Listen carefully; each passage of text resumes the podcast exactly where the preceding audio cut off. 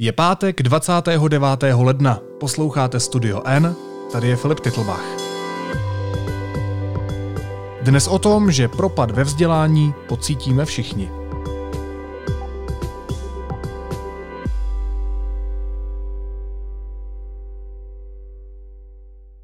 Ministerstvo školství, mládeže a tělovýchovy je především ministerstvem škol, ředitelů a učitelů. Vláda hodila všechny rodiče žáků na jaře do vody a ti se už druhé pololetí po sobě snaží udržet nad hladinou sebe i svoje děti. Píše o tom v komentáři redaktorka deníku N. Jana Ustohalová. Ahoj Jani. Ahoj, zdravím tebe i posluchače podcastu. Hmm, co nám ten rok ukázal o českém školství a nakolik byl složitý pro rodiče dětí? No já když, já, když jsem přemýšlela nad, eh, nad tím komentářem, na, eh, tak mě, ne, nebo nad tím celým rokem vlastně, eh, který máme za sebou, který máme skoro za sebou, protože vlastně to první zavření škol přišlo někdy v polovině března loňského roku. A vlastně v této chvíli už uzavíráme druhé pololetí v takovém krizovém režimu. Tak jsem si říkala, že v médiích eh, se to hodnocení nebo ta eh, situace, kterou média popisují, tak se popisuje z pohledu eh, ministra školství, z pohledu úředníků, z pohledu politiků, z pohledu škol jako institucí, z pohledu učitelů a ředitelů škol. Dokonce se v těch reportážích nebo v těch zprávách nezapomíná na děti a na studenty, kteří kteří tam vystupují eh, a novináři je oslovují. Ale přišlo mně, že se vlastně úplně zapomnělo na rodiče, kteří nesou tu hlavní tíhu dneska toho vzdělávání eh, dětí a, a vůbec zajišťují vlastně to, co ještě před rokem zajišťoval stát. Takže se to hodilo vlastně na rodiče a nikdo se jich neptá, jak to zvládají, jak, nemají žádnou podporu, eh, ani finanční, ani psychickou, ani metodickou. A ještě teda eh, ministr školství Plaga 6. Eh, ledna v událostech komentářích řekl, že vlastně pro rodiče to mělo ten pozitivní dopad, že si aspoň osahali tu, to povolání učitele a zjistili, že není úplně jednoduché.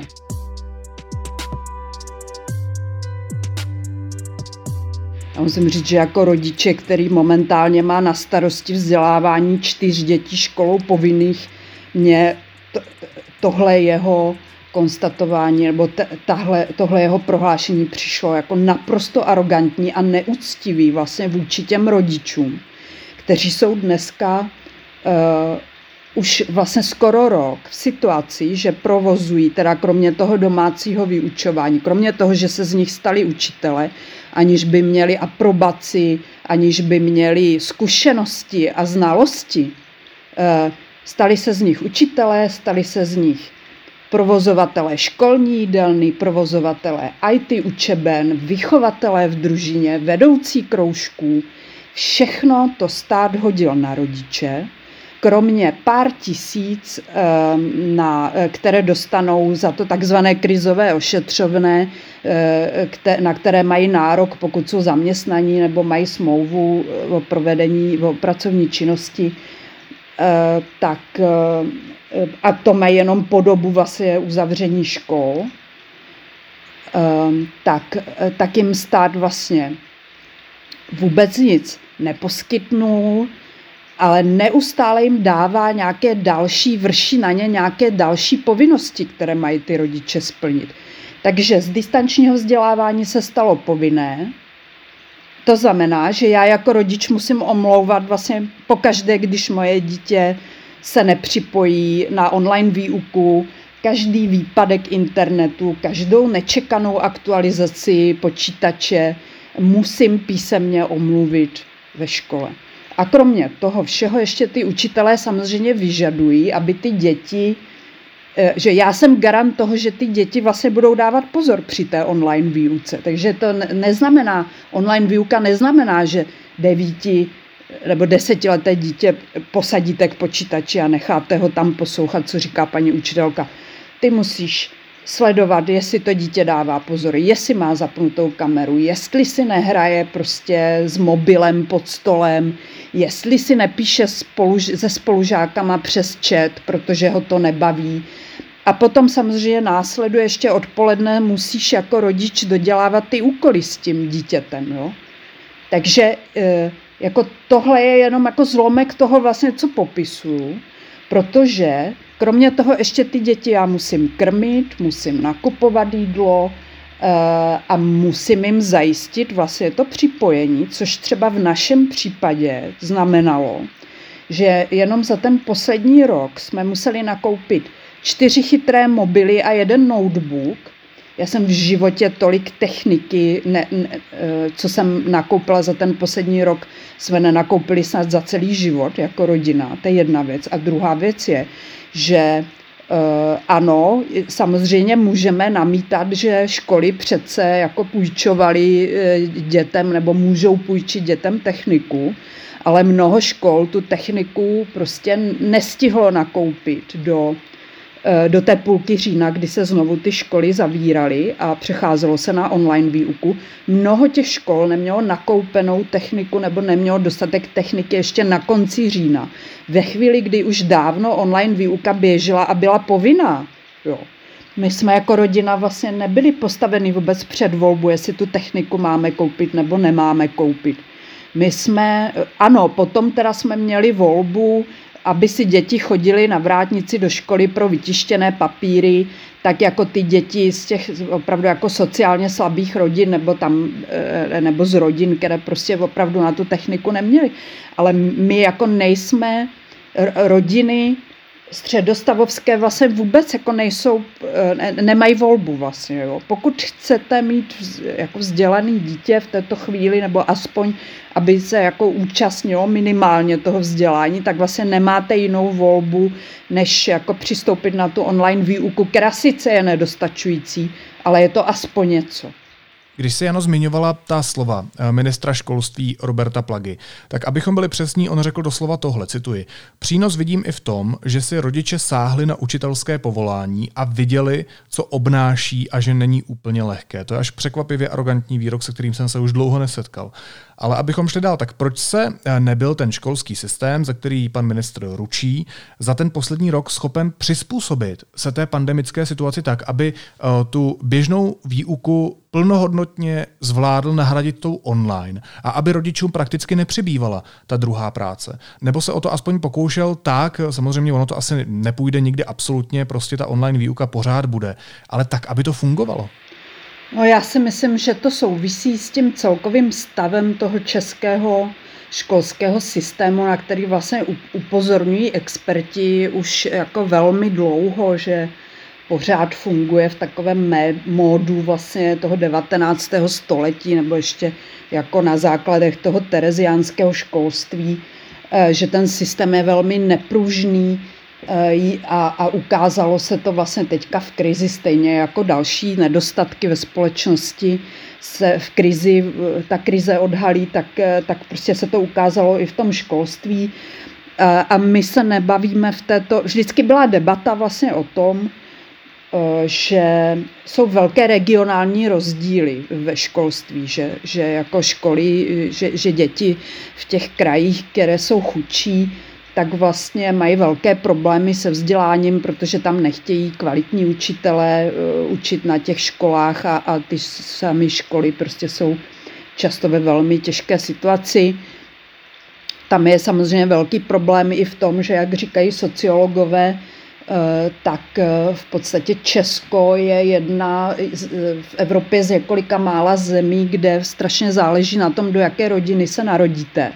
Protože pokud se narodíte do rodiny, eh, do, do rodiny, kde rodiče mají jenom základní vzdělání, nemají ani maturitu, tak máte eh, vlastně pětkrát nižší šanci, že budete mít vysokoškolské vzdělání oproti jiným zemím v Evropě. Jo. To je ob, jako obrovský číslo. V podstatě ten školský systém u nás je založený na obrovské motivaci té rodiny ke vzdělání dětí a úplně extrémní spolupráci jako se školou. Ale to úplně prostě na čemkoliv, když to řeknu velmi zjednodušeně, co si ta škola vymyslí. Jo. Protože u nás samozřejmě to funguje tak, že ve chvíli, kdy dítě nemá na prvním stupni obalený sešit, tak dostává pětku nebo poznámku.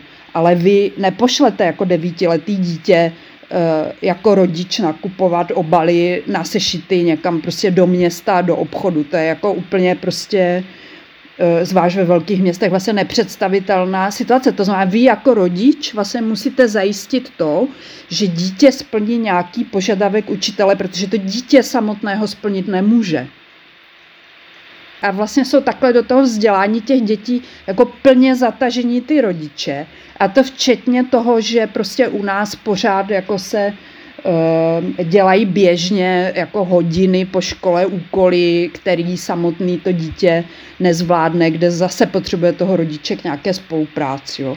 Takže do toho vzdělávání u nás jsou ty rodiče eh, jako vlastně často nedobrovolně zatažený úplně extrémně.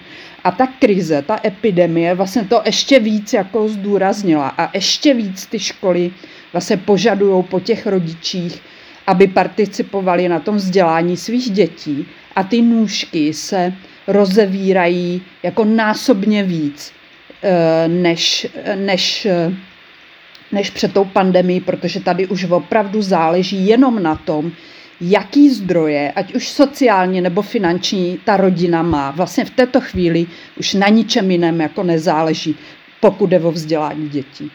Dobře, ale jak by to školství, tedy v době pandemie, mělo v tom ideálním světě vypadat? Umíš si představit nějaký konkrétní nástroje, který by rodičům ulevili? Ty nůžky se nerozevíraly a všichni tedy měli stejnou startovací pozici?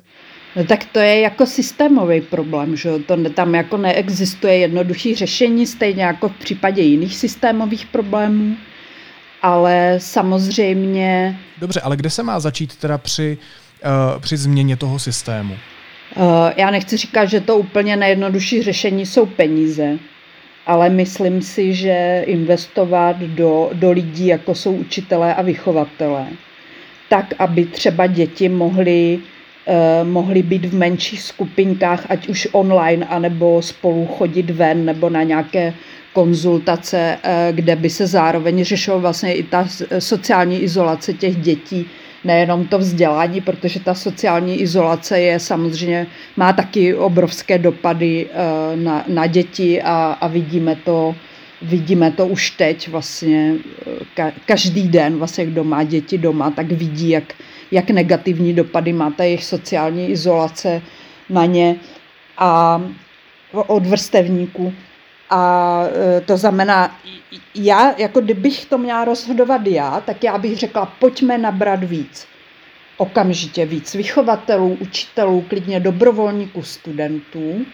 Pojďme začít experimentovat s různými druhy výuky, ať už to jsou projektové, eh, projektové práce, nebo nějaká samostatná práce těch dětí, nebo práce v týmech, ve skupinách, aby se učili spolupracovat, protože kdy jindy je nejlepší čas na experiment, než v době krize, která vlastně hodí do těch zajetých věcí jako bombu vlastně. Jo tak pojďme jako začít experimentovat a, a pojďme se přestat držet jako těch starých zažitých pravidel a modelů, protože ty stejně už nám teďka budou k ničemu.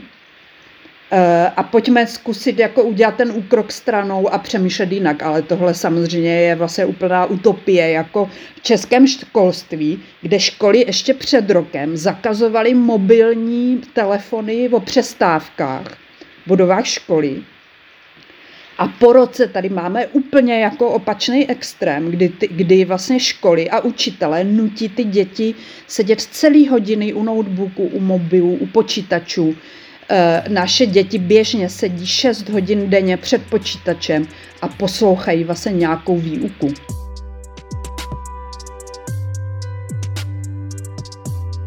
To je vlastně úplný, e, z mýho pohledu jako rodiče, je to vlastně extrém, se kterým já jako dost těžko se vyrovnávám. Jo. Protože, e, protože sice je nutí takhle dlouho e, ty děti sedět u těch počítačů, ale zároveň velká část těch učitelů vlastně jenom překlopila tu frontální výuku e, na obrazovku a vlastně nenabízí těm dětem, který dneska umí umí výborně pracovat se sociálníma sítěma, umí, umí se výborně jako pohybovat v kyberprostoru, uh, tak vlastně nenabízí nic jiného, než jako pasivní sedění před počítačem a poslouchání nějakého výkladu. Jo. Vůbec jako ne, vlastně ty učitelé eh, nejsou schopni využít těch schopností, které dneska ty děti už dávno mají. Jo. Já v poslední době čtu velmi často titulky v médiích o celé jedné ztracené generaci, které bude chybět vzdělání. Nedávno uh, jsem se tady o tom bavil i s Petrem Koupským, který mi sám říkal, že takové obavy neměl, ale že s postupem času už ty obavy mít začíná, protože to trvá příliš dlouho, nic se nemění, ten systém v současné podobě ty žáky a studenty nepřipravuje stoprocentně, spíš jen zlomkem. Já to vidím sám na, na distanční výuce svojí sestry. Jak to vidíš ty? Z pohledu novinářky i z pohledu rodiče? Tak samozřejmě ta distanční výuka eh, je, je jasný, že je vhodná jenom jako krátkodobé řešení, jenom na pár měsíců. Není vhodná, jako dneska už eh, vlastně za ty dvě pololetí máme eh, děti, a to především děti na druhém stupni a na středních školách, které vlastně absolvovaly na distanční výuce už skoro 6 měsíců. To je strašně dlouhá doba. A pro, pro to, jak je to uh, vlastně koncipované a jak je to nastavené, ta distanční výuka, tak je to vlastně úplně jako nevhodné. Distanční výuka, tak jak, je koncip, tak jak jsou koncipované osnovy v, v českém školství a postupy výuky uh, českých učitelů, tak je vhodná opravdu jenom na pár měsíců, ale ale nejpozději jako o prázdninách nebo, nebo na podzim se mělo začít systémově přemýšlet nad nějakou hybridní výukou nebo nad e, nějakými postupy, které, e, které by těm dětem jako vlastně přinesly větší míru vzdělání a, a zapojení do toho vzdělání vlastně, než jenom nabízí ta samotná distanční výuka, tak jak je koncipovaná teďka. A samozřejmě, já jsem o tom taky čím dál víc přesvědčená, tak jak to říká Petr Koupský, že, že to bude mít uh, ta, to, to zabetonování těch postupů, vlastně to zkostnatěleného českého školství, uh, to zabetonování těchto postupů v krizi, takže bude mít obrovský dopad uh, Eh, na tu generaci dětí. Jestli to bude trvat ještě pár měsíců, tak eh, si myslím, že to možná už jako nebude možné eh, zvrátit zpátky.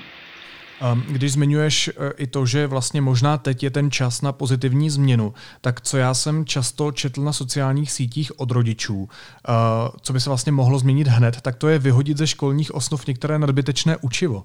Co na to říkáš?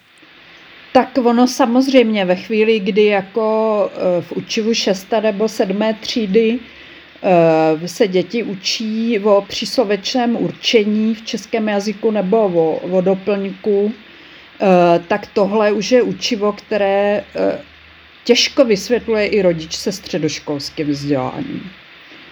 A z mého pohledu jako člověka s humanitním vysokoškolským vzděláním jsou přesně tohleto věci, které, které můžeme vypustit. Ale vlastně, pokud vím, tak ministerstvo školství to pouze doporučilo učitelům, že můžou si upravovat osnovy, ale samozřejmě eh, ministerstvo školství taky doporučilo učitelům, aby známkovalo slovně. Ale víc než polovina nebo drtivá většina škol tohle doporučení vlastně odmítla a stále známkuje děti tak, jak byla zvyklá je známkovat předtím. A, a najednou, e, najednou závisí nejenom na tom, na jaké škole to dítě je, ale závisí vlastně na každém jednotlivém učiteli, vlastně jak ty doporučení toho ministerstva školství, e, jak je akceptuje nebo neakceptuje. Že?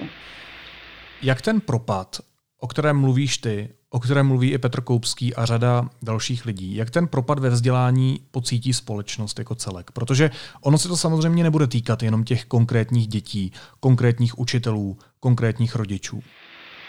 My jsme se totiž zatím do této chvíle bavili především o dětech ze sociálně slabých nebo sociálně znevýhodněných nebo chudých rodin. Ale myslím si, na které samozřejmě tohleto má jako devastující dopad už teď, to je jako jasné. Ale myslím si, že je na čase se začít bavit o tom, že tahle ta situace, pokud jde o vzdělávání, že bude mít opravdu jako klíčový dopad i na běžnou populaci, na děti z běžných, eh, průměrných eh, rodin ze střední nebo i z vyšší třídy, protože v této chvíli vlastně se začínají zhoršovat i premianti jo, v těch školách. V této chvíli, protože právě protože to české školství je založené na tom, na tom každodenním kontaktu žáků a učitelů, vlastně na tom každodenním osobním kontaktu žáků a učitelů, učitelů který prostě to online vyučování nikdy nemůže nahradit. Jo. Tak v této chvíli se začínají propadat v prospěchu i premianti. A to samozřejmě bude mít bezprostřední dopad eh, jako na, na jejich další životy. Jo. Ty děti se nedostanou Eh, na školy, na které eh, by třeba jinak se dostali. Tím pádem nebudou mít, budou mít nižší vzdělání, než by chtěli oni nebo jejich rodiče. Tím budou mít horší práci a tím pádem taky budou platit méně daní do státního rozpočtu, než by platit mohli. A tím pádem budem, bude méně peněz vlastně ze státního rozpočtu bude, bude Eh, eh, na všechno ostatní, na, na to, na co by jinak byly peníze. Já si myslím, že tohleto uvažování v tom dlouhodobém horizontu, že se tady vůbec jako neobjevuje, že to není jenom o tom, že ty děti že, že ty děti místo na gymnázium se dostanou na nějakou prostě střední školu s maturitou a tím pádem potom se hůř budou dostávat na vysokou školu protože tam to vzdělání jako jde trochu jiným směrem, než to vzdělání na, eh, na gymnázích. Ale že to bude mít obrovský dopad vlastně na celou společnost, nejenom na ty děti bezprostředně, nebo na jejich rodiny, nebo na nějaké ambice těch rodičů. To si myslím, že jako už není ve hře. Ve hře je vlastně to, jak se bude mít celá společnost této chvíli. Říká reportérka deníku N. Jana Ustoholová. Jeni, moc ti děkuji za tvůj komentář. Měj se hezky, ahoj. Taky děkuji, ahoj. A teď už jsou na řadě zprávy, které by vás dneska neměly minout. Vláda místo rozvolnění začala opět zpřísňovat. Nově se omezí ubytování na služebních cestách, lanovky se zavřou i pro pěší a kabinet také doporučuje nosit respirátory FFP2. Důvodem je zhoršení koronavirových čísel a výskyt nových mutací.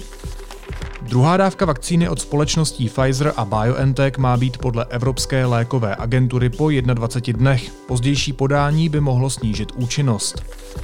Vězněného tibetského aktivistu Tašiho Wangchuka čínské úřady po pěti letech propustili za rodinou.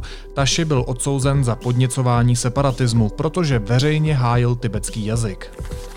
Hygienici se zabývají možností, že za alarmující epidemickou situací na Trutnovsku by mohla být britská mutace. Nákaza se tam šíří nejrychleji v České republice. A státy Evropské unie by podle Českého senátu měly prosadit zavedení dalších sankcí vůči ruským představitelům. Důvodem je zadržení ruského opozičního předáka Alexeje Navalného. A na závěr ještě jízlivá poznámka. Ahoj, ráda bych vám ukázala prostory Strakovy akademie, ve které sídlí vláda České republiky v čele s předsedou vlády. V této části budovy, které se říká u Masaryka, můžete vidět fotky všech českých premiérů společně se státními symboly. Zde procházíme částí k hlavnímu vchodu a koukejte na ten lustr. Když nemáš vakcínu a připravené očkování, když potřebuješ přesvědčit hlavně starší generace, které přijdou první na řadu, když na mladé se dostane zhruba někdy na konci roku, když nemáš žádnou kampaň na podporu očkování, co uděláš? Kampaň pro pubertáky za půl míče.